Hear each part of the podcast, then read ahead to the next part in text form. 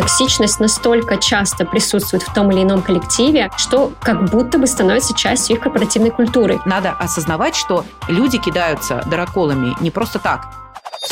Если вы не видели своего руководителя ни в одном из сезонов «Битвы экстрасенсов», то вы не можете рассчитывать на то, что он догадается, что вам что-то не нравится почему-то очень мало говорят про токсичное поведение сотрудников. Нормально всегда жили с грубым начальником и дальше проживем. Чего ню не разводить? Я глубоко убеждена, что человек не может быть токсичным.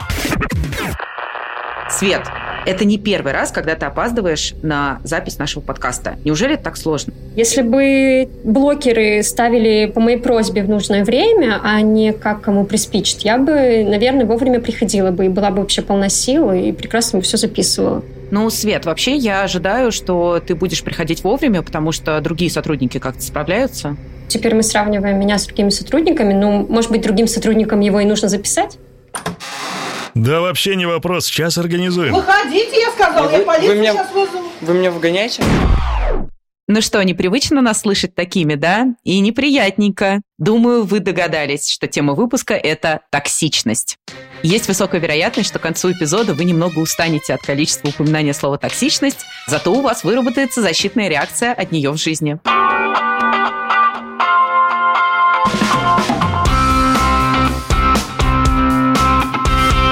Друзья, всем привет! Это подкаст «На своем месте». Подкаст для тех, кто хочет стать счастливым профессионалом, который работает в кайф.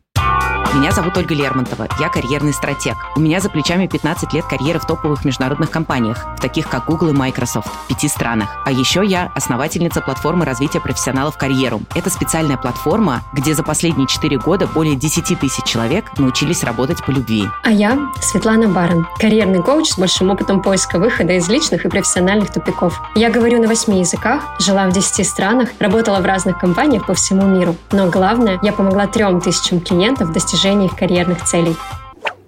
Токсичность как понятие у всех на слуху. При этом, как это часто бывает, определение токсичности достаточно размыто. И в этом выпуске мы хотим сформулировать, что это такое и как оно влияет на вашу жизнь и карьеру. И влияет ли. Может быть, ее вообще придумали масоны, ну или миллениалы. Мы рассмотрим токсичность самых разных ракурсов, обсудим истории наших слушателей и хорошенько побомбим. Потому что нам тоже есть что сказать на этот счет.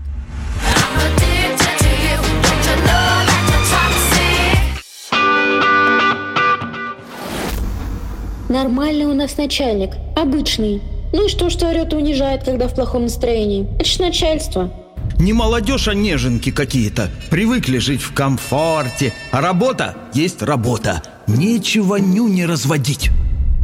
Токсичность, депрессия, личные границы. Напридумывают новых слов и сами страдают. Мы раньше без вот этого всего жили и нормально все с нами было. Да что ты накручиваешь? Тебе просто показалось. Не принимай близко к сердцу. Да у всех так, что особенного? Лучше нигде не будет.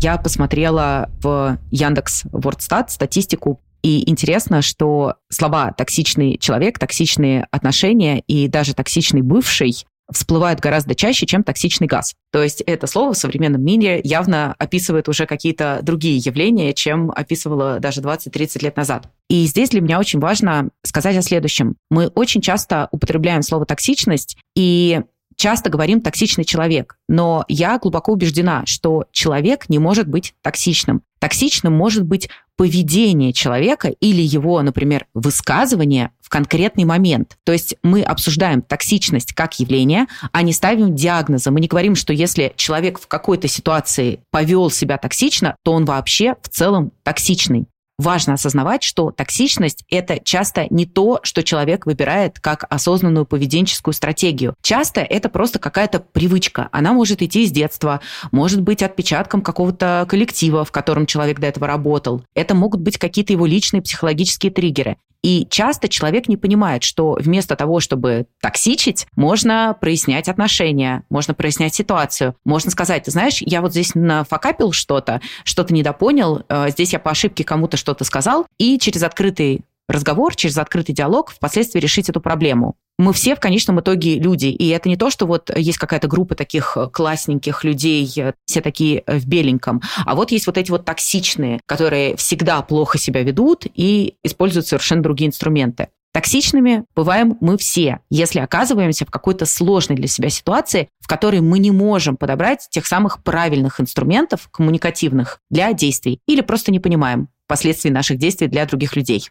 Давайте обсудим ситуации, как вообще проявляется токсичность. Вот я могу точно сказать, что токсичность для меня – это про конфликт смыслов. Когда, знаешь, ты пишешь какое-то откровенно неприятное сообщение человеку, а в конце ставишь какой-нибудь веселый смайлик. Вот здесь есть явно внутренний конфликт. То есть вроде как обижаться ты не можешь, смайлик-то поставили, но посыл какой-то вот такой неприятный. То есть внутренне ты чувствуешь себя плохо после того, как ты прочитал это сообщение. А еще в целом непрошенный фидбэк может тоже стать а, примером токсичности. И это может быть как в отношениях один на один, когда тебе сотрудник, руководитель, кто угодно приносит непрошенный фидбэк, оценивает тебя в том числе как человека, а не какие-то твои поступки. Или это может быть фидбэк, который в целом дисраптит э, работу, например, команды. То есть, э, если вы когда-то были на собраниях, где обсуждается проект, и где-то в углу сидит один человек, который на каждое предложение говорит, как это плохо и как это неправильно, и почему это нельзя реализовать, это тоже своего рода токсичность, даже если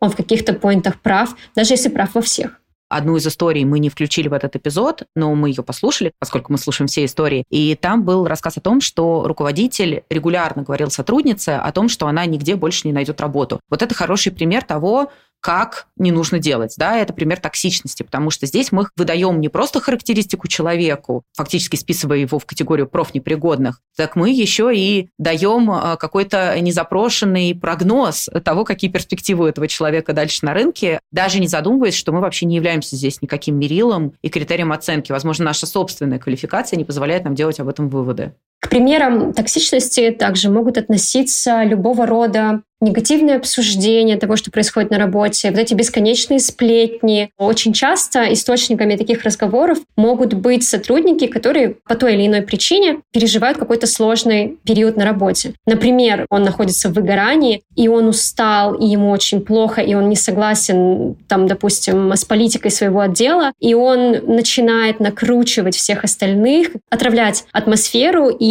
тем самым распространяя э, как бы свое плохое настроение на других.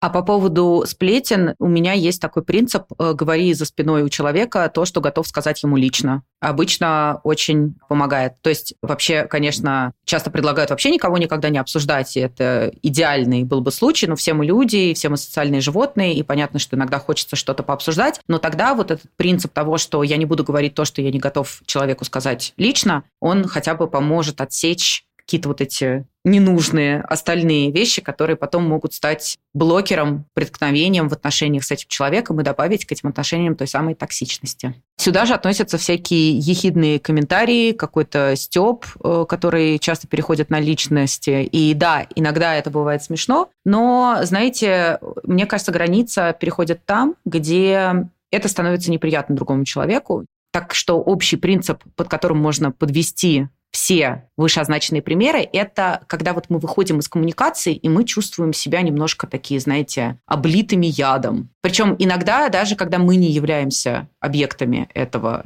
потока, да, например, вот вышел с разговора с коллегой, где плохо поговорили о ком-то третьем, и все равно чувствуешь себя таким уставшим, выжатым каким-то. Это все хорошие сигналы. Вот это четкий признак того, что что-то в этом общении, скорее всего, было токсичного. В этом выпуске мы разберем три ракурса проявления токсичности. В поведении начальника, линейного сотрудника и в поведении коллектива. Давайте послушаем первую историю. Здравствуйте, меня зовут Анастасия, мне 29 лет, я преподаватель английского языка, и 8 лет я работала в языковой школе с достаточно токсичной э, культурой руководства. В чем эта культура заключалась? Первое – это эмоциональные качели. Подсаживали очень сильно на похвалу и на критику, и от похвалы руководительницы, которая такой себя гипермамой э, сделала, от похвалы ты расцветала, от критики э, просто начинала сама себя пожирать. Это первое. Второе – абсолютно отсутствующая какая-то форма фидбэка. Фидбэк фидбэк постоянно был неожиданным очень. Просто во время урока руководительница могла зайти и начать наблюдать, что ты там делаешь. Третье, руководительница могла написать в чат в 11 часов вечера, и не дай бог ты там не ответила, она могла и позвонить, она могла назвонить, наорать. Что я с этим делала? Я терпела и ушла, когда у меня не было выбора, когда я началась я была за границей, боялась, что закроются границы, и я просто вспомнила вот это все, и я сделала выбор не возвращаться. Первое, хочется посочувствовать Анастасии. Она столько лет э, работала в таких э, сложных условиях. Надеюсь, что этот опыт э, дал ей возможность понять э, для себя то, что ей в работе подходит, а что нет. Любой опыт, даже самый негативный, дает вам важные лернинги, которые помогают вам узнать себя получше и в будущем предотвратить возможное повторение такой истории. И, конечно, это просто ужас, что человек принимает решение мигрировать, в том числе и для того, чтобы только не возвращаться на работу к руководителю, который проявил себя токсично. Если смотреть глобально, то по статистике 32% сотрудников уходят с работы именно из-за начальников. Света, давай тогда разберем, какие признаки токсичности мы видим в этой истории. Вот я, например, вижу историю про гиперопеку и вхождение в позицию такой мамы, да, к сожалению, это такая частая фича рабочих отношений на постсоветском пространстве, где сотрудник, приходя в компанию, считает, что начальник или в целом компания должны за него решать. То есть помещает эту фигуру вертикально относительно себя и наделяет ее чертами родительскими, да, что это более властный человек, он более умный, знает, как более правильно поступить в каждой конкретной ситуации. Ну и сам руководитель зачастую охотно встает в эту позицию, а, помещая, в свою очередь, сотрудников в позицию зависимого ребенка, у которого нет права голоса, его мнение не важно и так далее. Вижу также элементы чайка-менеджмента, так называемого, когда происходят внезапные проверки, про которые не договаривались, которые, возможно, ничем не обоснованы. Ну и, конечно, в целом пушинг и давление, тот факт, что героиня постоянно должна быть на связи, сразу отвечать, тоже кажется не вполне ок.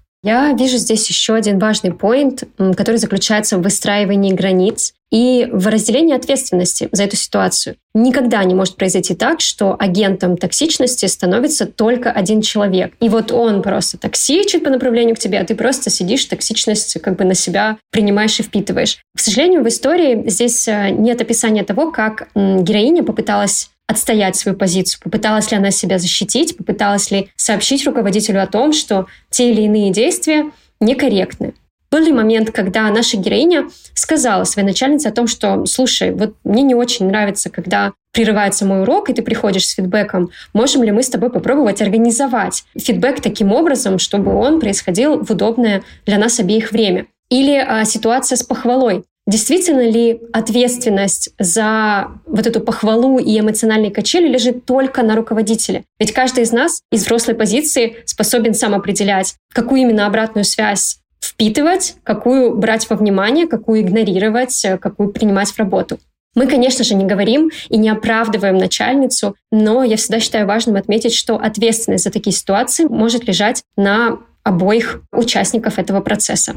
Я бы сказала, что здесь происходит разделение ответственности в той точке, где человек, проявляющий токсичность, он отвечает за то, что он эту токсичность, собственно, проявляет, то, что он выбрал такую стратегию поведения, осознанно или нет, здесь не важно, да, незнание не освобождает от ответственности. А ответственность реципиента, то есть человека, по отношению к которому использовали этот инструмент, это заметить и э, дать обратную связь, ну, либо удалить себя из ситуации, в которой ему некомфортно. Сюда же я хочу добавить такую важную мысль, что не всегда начальница врывается сразу в кабинет с криками. Оружие на пол, руки за голову, всем лежать, морды в пол! Обычно люди такого плана, которые привыкли таким образом решать э, какие-то сложные для себя моменты в жизни, они отхватывают свою часть территории по кусочкам. И часто можно, если отмотать пленку назад, обратить внимание на какие-то кейсы, когда, например, границы были продавлены по чуть-чуть. Да, они часто продавливаются по чуть-чуть. Сначала не в попад какой-то комментарий оставила, например, личный в каком-то личном разговоре, некорректный, неуместный, переходящий границы. Потом позвонила пару раз не в то время или сообщение написала. Потом продавила еще немножко границу и, допустим, попросила поработать в выходные. А там и глядишь, и уже начинает врываться на уроки и кричать, и голос повышать. То есть, иными словами, очень важно быть внимательным, а не происходит ли нагрев той самой лягушки в кипятке. Ведь кипяток не сразу становится кипятком. Не происходит ли постепенное пошаговое повышение температуры в этой точке. И важно научиться отстаивать себя на этих маленьких примерах, когда это вроде как еще, ну, вроде ок, ну ладно, я один раз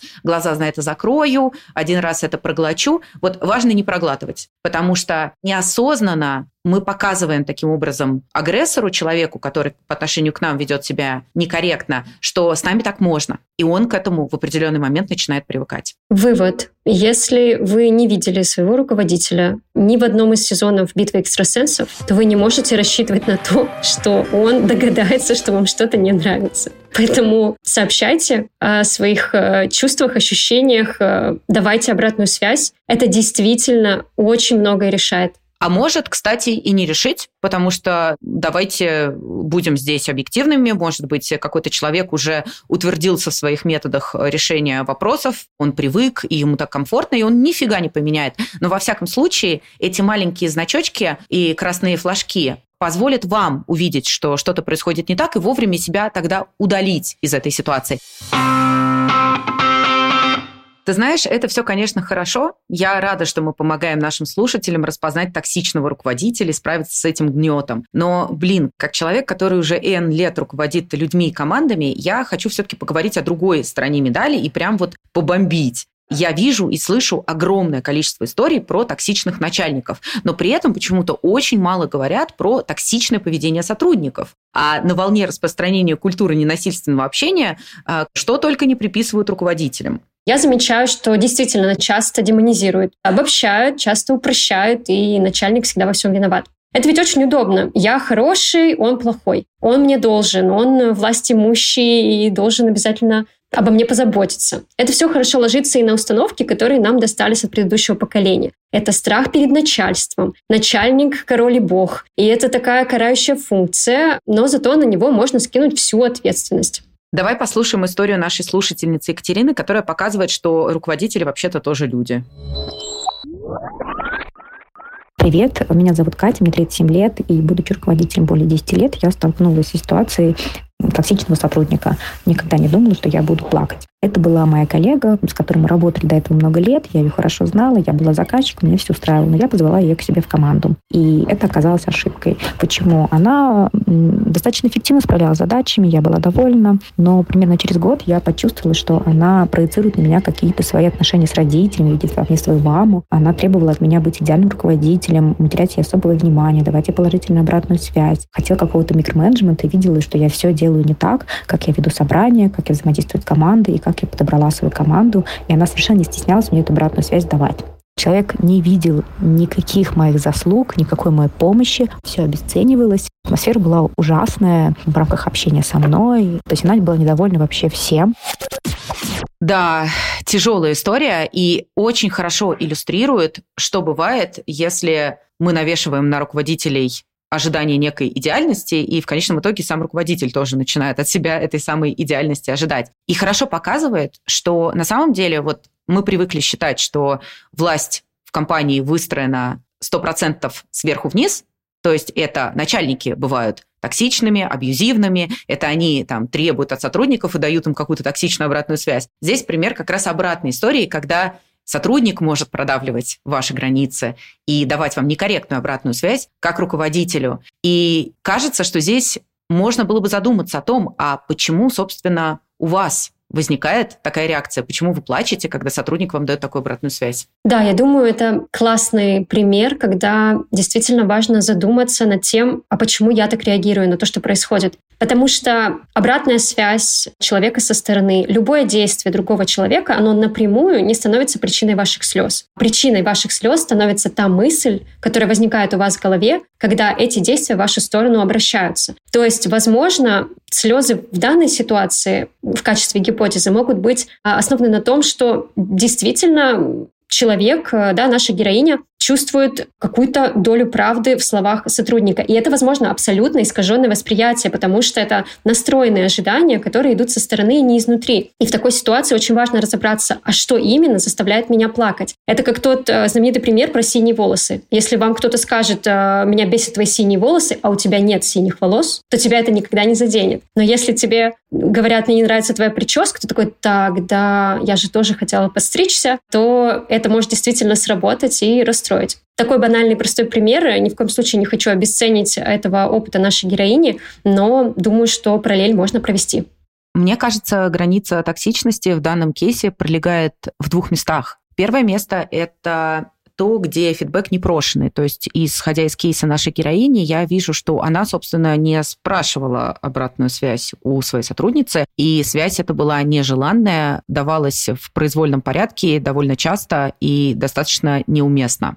И второй момент – это то, что в этой обратной связи была критика руководительницы с точки зрения того, что она делает не так. Но она давалась как-то абстрактно и в целом поэтому, как мне кажется, могла быть воспринята личностно. Да, обычно, когда я говорю про дачу обратной связи или фидбэка, я говорю, мы даем фидбэк по поводу конкретных действий, а не по поводу самого человека. Когда же ты постоянно даешь фидбэк по поводу того, что, смотри, ты наняла не ту команду, ты не то делаешь как руководитель, ты не уделяешь достаточно внимания, ты не так проводишь встречи, все это собирается в такой снежный ком из ощущение со мной что-то не ок, как с руководителем. То есть ты как будто транслируешь этот месседж. И здесь ты не такая, и тут ты не такая, и вот в этом третьем месте ты не такая. Мне кажется, это неуместно, потому что когда ты приходишь в любое взаимодействие с другим человеком, неважно, какие у вас роли, ты руководитель, он руководитель, вы друзья, приятели, там, не знаю, ты бэбиситер или выгуливаешь собаку, важно, чтобы твой фидбэк как-то относился в этой ситуации к тебе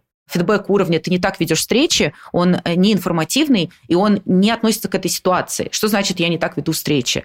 То есть я как сотрудница тогда должна сказать, смотри, ты когда ведешь встречи таким образом, я себя чувствую так-то и так-то. Или ты сказала вот эту фразу, а я в этот момент ее поняла вот так. Это тогда какой-то конкретный диалог. Мы говорим не про конкретную руководительницу, что ты не такая, ты плохой руководитель. Мы говорим про конкретное действие, которое во мне откликается определенным образом. И дальше это влияет как-то на бизнес, влияет на процессы. Да? Мы должны показать, как это негативно скажется на компании и там, команде ее результатах. А тут это просто какой-то вброс, простите. То есть он не обусловлен э, задачами ситуации, он не обусловлен какими-то последствиями для бизнеса, это просто прямая критика личности. И это как раз ну, ошибка номер один, которую нельзя допускать, если мы вообще хотим, чтобы человек к нам прислушивался. Я надеюсь, что сейчас наши слушатели не решат для себя, что все, больше они никогда не принесут никакого фидбэка своему руководителю, чтобы их э, не причислили к токсичным объектам. И хотела бы здесь э, всем порекомендовать как раз-таки не переставать это делать, а делать это более экологично. Любой фидбэк, если вы действительно считаете, что его важно донести, можно сделать словами через рот, предварительно спросив, будет ли тебе окей, если я сейчас дам фидбэк там, на прошедшее собрание. И в целом сделать из этого процесса что-то полезное и не разрушающее для обеих сторон. Думаю, что можем подвести небольшие промежуточные итоги нашего эпизода. Мы уже проговорили о том, что для того, чтобы справиться с токсичностью, важно работать над выстраиванием своих личных границ. И это в том числе подразумевает уважение границ другого человека. Кроме этого, важно учиться правильно, конструктивно давать фидбэк словами через рот. А еще важно учиться замечать маленькие красные флажки, пока они не превращи... А. Маленькие красные... Давай эти маленькие звоночки, пока они не превратились в набат. На бат? Прямо ты хочешь так, да? Ну, мы же должны показать, что мы интеллектуальная элита света. Ну, я уже какое-то умное слово сказала на сегодня, я исчерпала свой лимит. А еще важно учиться замечать маленькие звоночки, пока они не превратились в набат. И я добавлю еще один инструмент. Это, конечно же, прокачивать свой эмоциональный интеллект для того, чтобы понимать, что с тобой происходит самим или самой, и что происходит э, с твоим оппонентом. Когда я только начинала вести блог, одна из подписчиц прислала мне историю про то, как ее начальник, когда он злился, имел привычку кидаться дыроколом. В тот момент мы с подписчиками над этим как-то, так знаете, посмеялись, поразившись, конечно, что вообще такое происходит в реальной жизни. И вот что я могу сказать сейчас по поводу этой истории уже спустя большой опыт в коучинге, в психологии и в других инструментах. Когда мы видим человека, который кидается дыроколом или готов им кинуться, мы, конечно, видим уже очень такого уставшего и, откровенно говоря, задолбанного в конец человека, который, скорее всего, долгое время а, о чем-то просил, доносил какую-то обратную связь, ну или просто доведен какими-то обстоятельствами, которые даже с работой могут быть на самом деле не связаны. И для него вот это кидание дыроколом – это тот инструмент, который ему сейчас в силу его там, эмоционального интеллекта, воспитания и так далее, который ему сейчас в этот момент доступен. Он его использует, возможно, не потому, что выбрал его, а потому что ему кажется в моменте, что ничего другое уже не сработает. То есть надо осознавать, что люди кидаются дыроколами не просто так. Скорее всего, есть какие-то причины эмоциональные, психологические, которые под этим находятся. И часто, вот по себе знаю, как руководитель, который работает ежедневно с огромным количеством стресса, что если ты внутри себя не замечаешь вот этого растущего ощущения фрустрации, раздражения, что тебя все бесит, то рано или поздно ты накрутишь себя до такой степени, что ты начнешь кидаться на людей. И очень важно не обнаружить себя в середине того, как ты душишь кого-то уже, а начать это видеть в момент, когда эта фрустрация начинает накапливаться. Не знаю, ты начинаешь плохо спать, ты начинаешь грубо отвечать. Это все вот те самые маленькие звоночки, как сказала Света, на пути к большой возможной трагедии. И здесь важно это видеть не только а, тебе, когда ты сам являешься источником этой потенциальной агрессии, токсичности, но и когда ты находишься с другим человеком, который находится в этой ситуации. Не потому, что это твоя ответственность, но ты бы мог, например, помочь, а, заметить, что что-то у твоего начальника начинает отлетать кукуха. Может быть, обозначить для него самого аккуратно в разговоре, что я вижу, ты нервничаешь, или я вижу, что ты злишься на меня. Мне не очень ок, что ты злишься, давай как-то эту ситуацию проясним, и я пойму со своей стороны, что я могу сделать. Обычно это работает как очень эффективный холодный душ. Когда человек не хочет орать и кидаться, Э, драколами и прочими предметами, ты ему возвращаешь то, что ты видишь, как наблюдение. И он такой, господи, действительно, что это я делаю? Он себя прямо ловит в этом моменте, часто и что я сейчас вообще неадекваш абсолютный, так мне надо успокоиться и прийти в себя. Из-за того, что люди не дают этой обратной связи, э, боятся, ну, потому что, типа, иерархичность, как-то я пойду к начальнику, скажу, что с ним что-то не ок. Они как-то неосознанно эту ситуацию помогают довести до еще большей точки кипения. Вообще очень интересно про Дракол. Как ты думаешь, он у него один был? И он его подбирал постоянно. Или просто все офисы были обложены драколами, что у него всегда под рукой был один. Невольно порадовалась, что работаю на удаленке уже давно. Драколы в меня прилетают только виртуальные. Не, ну, кстати, вот у нас была ситуация, когда я к тебе пришла и сказала, Света, мне кажется, что ты что-то устала, у меня возникает впечатление, что ты что-то в разных ветках огрызаться начала. Не пора ли тебе в отпуск? И ты совершенно спокойно сказала, да, мне пора в отпуск, я устала. Отпустите меня. И мы даже нашли какой-то компромиссный вариант, как бы ты могла в этот отпуск уйти. Так что, мне кажется, эта история даже наша с тобой показывает, что можно договариваться, можно разговаривать не как вот какой-то монстр, ужасное животное, и его надо привести там в чувство успокоительное вколоть, а прям как человек человеку. Это на самом деле даже самых токсичных агрессоров осаждает очень быстро. Потому что они понимают, что их, в них видят людей. Это важно. Если ты хочешь, чтобы человек к тебе из человеческой части с тобой общался, надо и тебе самому обращаться к его же человеческой части. Это очень важно.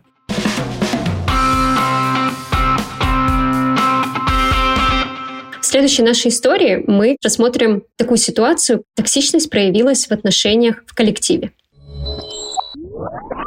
Татьяна 31 год, Переехав работать в Германию, я устроилась научным сотрудником в университете и уже в первый месяц проявила себя достаточно активно при организации воркшопа, что и стало для меня губительным, потому что местные девушки-коллеги достаточно это восприняли болезненно, как угрозу, насколько я понимаю. И поскольку они были местными, и поскольку они работали уже какое-то время в университете, они смогли создать вокруг меня определенную репутацию проблемного конфликтного человека, который не дает работать коллективу. Хотя, конечно, это было совсем не так. И со временем это распространилось не только на мой уровень коллег, но еще и выше. Прошло уже три года, но я так и не смогла с этими сплетнями, с этими наговорами как-то совладать. И для меня остается до сих пор вопросом, каким образом можно быстро и эффективно налаживать контакты как с руководителями, так и с местными коллегами, только придя в коллектив, если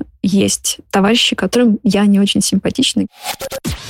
Да, ситуация сложная. Действительно, новичку на новом месте бывает очень сложно адаптироваться. И да, это может сопровождаться конфликтами, это может сопровождаться даже своего рода каким-то буллингом, потому что мы все не Селендион, чтобы всем нравиться, поэтому, очевидно, такие ситуации могут возникать. Однако я в таких случаях не хотела бы становиться только определенно на сторону нового сотрудника, потому что, не знаю, как было в ситуации Татьяны, но действительно бывает такое, когда человек на новом месте, приходя, хочет очень круто себя показать. Он видит, что многие вещи не работают, какие-то процессы поломаны, и начинает на старте всем об этом сообщать. Иногда без спроса, иногда какой-то непонятный момент, да. То есть, очевидно, такие ситуации не всегда могут э, выйти в конструктив.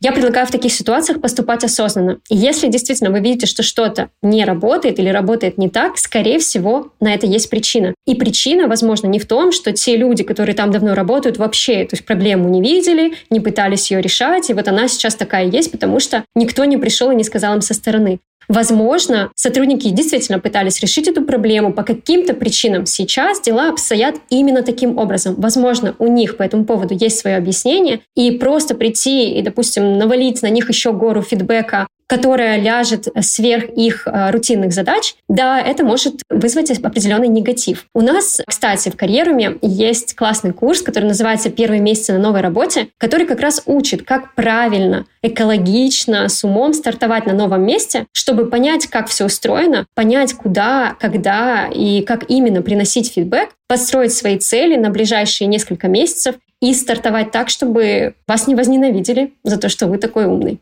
Я, когда читаю эту историю, мне вспоминается анекдот. Жена звонит мужу и говорит, «Э, слушай, тут по новостям передают, что какой-то дебил едет по встречке, ты там аккуратнее. Он ей отвечает, да тут их тысячи. То есть все-таки часто, если какое-то мнение укореняется про человека в коллективе, это часто в том числе следствие действий каких-то человека. Вот Света очень правильный пример привела про то, как можно одним неосторожным действием испортить себе репутацию.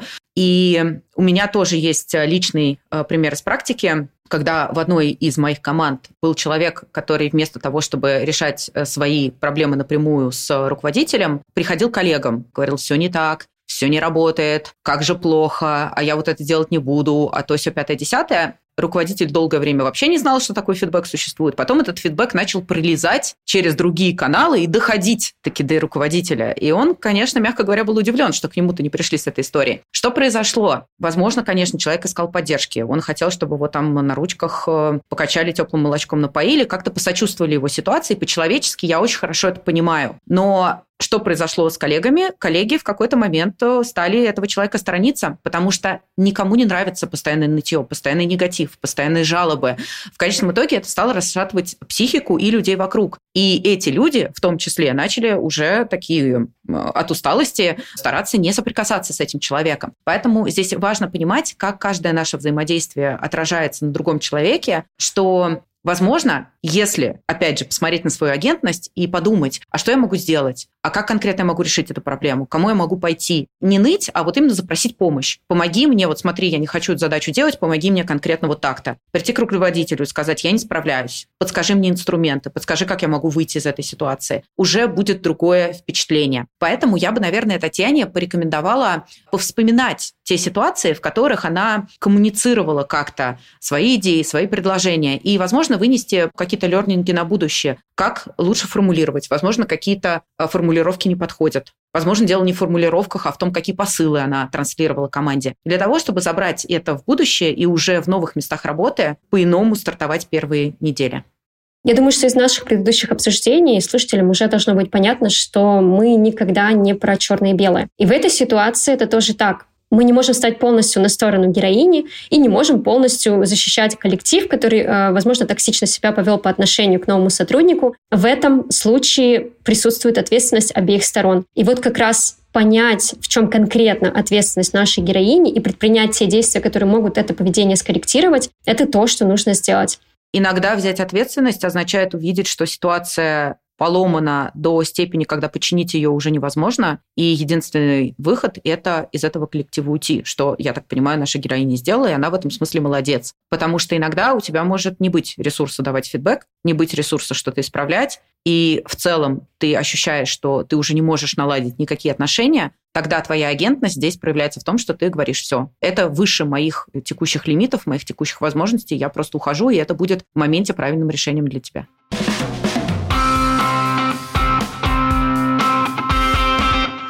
Мне кажется, здесь важным различать ситуации именно насильственного общения, назовем его так, и ситуации просто несовпадения по ценностям. Потому что, например, человек может приходить на собеседование и такой, о боже, здесь все какие-то офигевшие работают э, по выходным, э, будням допоздна. Что это вообще такое? Это мне все не подходит. Это не значит, что это токсичный коллектив. Это значит, что ну, собрались вот такие трудоголики. Возможно, они прям супер горят своим делом. Кстати, часто трудоголизм, он связан именно с большой любовью к своей работе. И здесь вот такой коллектив. Или, например, вот у нас в карьеруме я просто реально сейчас своей болью поделюсь, у нас э, все очень про смысл. И у нас не приживаются категорически люди, которые пришли из э, крупных корпораций, которые привыкли делать механическую работу. Потому что они тут же начинают получать фидбэк. Типа, ребята, а что это для клиента? А какой здесь смысл? А что мы пытаемся транслировать? И очень тяжело, очень тяжело у нас работать в продукте маркетинге для тех ребят, кто не привык. И я уверена, что многие, выходя от нас, могут такие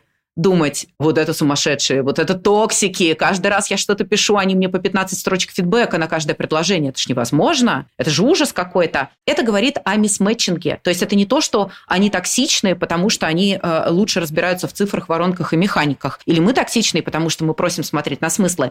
Это про то, что мы про разное. И поэтому здесь э, ситуацию, где тебя конкретно давят, прижимают, оскорбляют, где ты чувствуешь, где ты выходишь из общения с ощущением, что ты, извините, полное говно, нужно отличать от ситуации, где ты просто не совпал по каким-то, ну, ценностным, смысловым историям. И это не обязательно про какие-то оскорбительные или абьюзные штуки. Хотя, честно вам скажу, я даже знаю людей, которым нравится работать в таких жестких средах, где прям дают жесткий фидбэк, потому что там, говорят, можно очень быстро вырасти. Поэтому, знаете, тухумхау, все фломастеры разные, и каждому подходит свое. Давайте не забывать про это и не пихать ярлыки там, где это может быть абсолютно неуместно. Я, кстати, думаю, что кому-то присущи определенные ценности, у кого-то фокус стоит на чем-то еще. По факту, само это различие токсичным не становится. Токсичность происходит в моменте, когда эти ценности сталкиваются, и необходимо как-то вывести это на коммуникацию. И вот эта коммуникация может быть токсичной, потому что кто-то не понимает, что есть это различие, пассивно агрессивничает, а что, неужели вы думали, должно быть так, а вообще-то вот так. Момент того, что кому-то присущи другие ценности, это вполне окей. Токсичность возникает в моменте, когда они сталкиваются. Это был подкаст «На своем месте». В нем я, Светлана Барон, карьерный коуч. И я, Ольга Лермонтова, карьерный стратег. Опираясь на свой профессиональный опыт и исследования, ищем ответы на ваши запросы и помогаем находить решения там, где вам кажется, что их нет. И мы сделали специальный бот для ваших историй. Ссылку на него вы найдете в описании. А если вы чувствуете, что советов из подкаста недостаточно, то приходите, конечно, в наш карьеру. Ссылка там же. Ждем ваши отзывы и мысли о подкасте. Ставьте оценки подкасту в Apple Podcasts, сердечки в Яндекс Музыке. Так мы будем знать, все ли мы правильно делаем и как нам развивать этот подкаст. Спасибо, что были с нами. Пока. Пока-пока.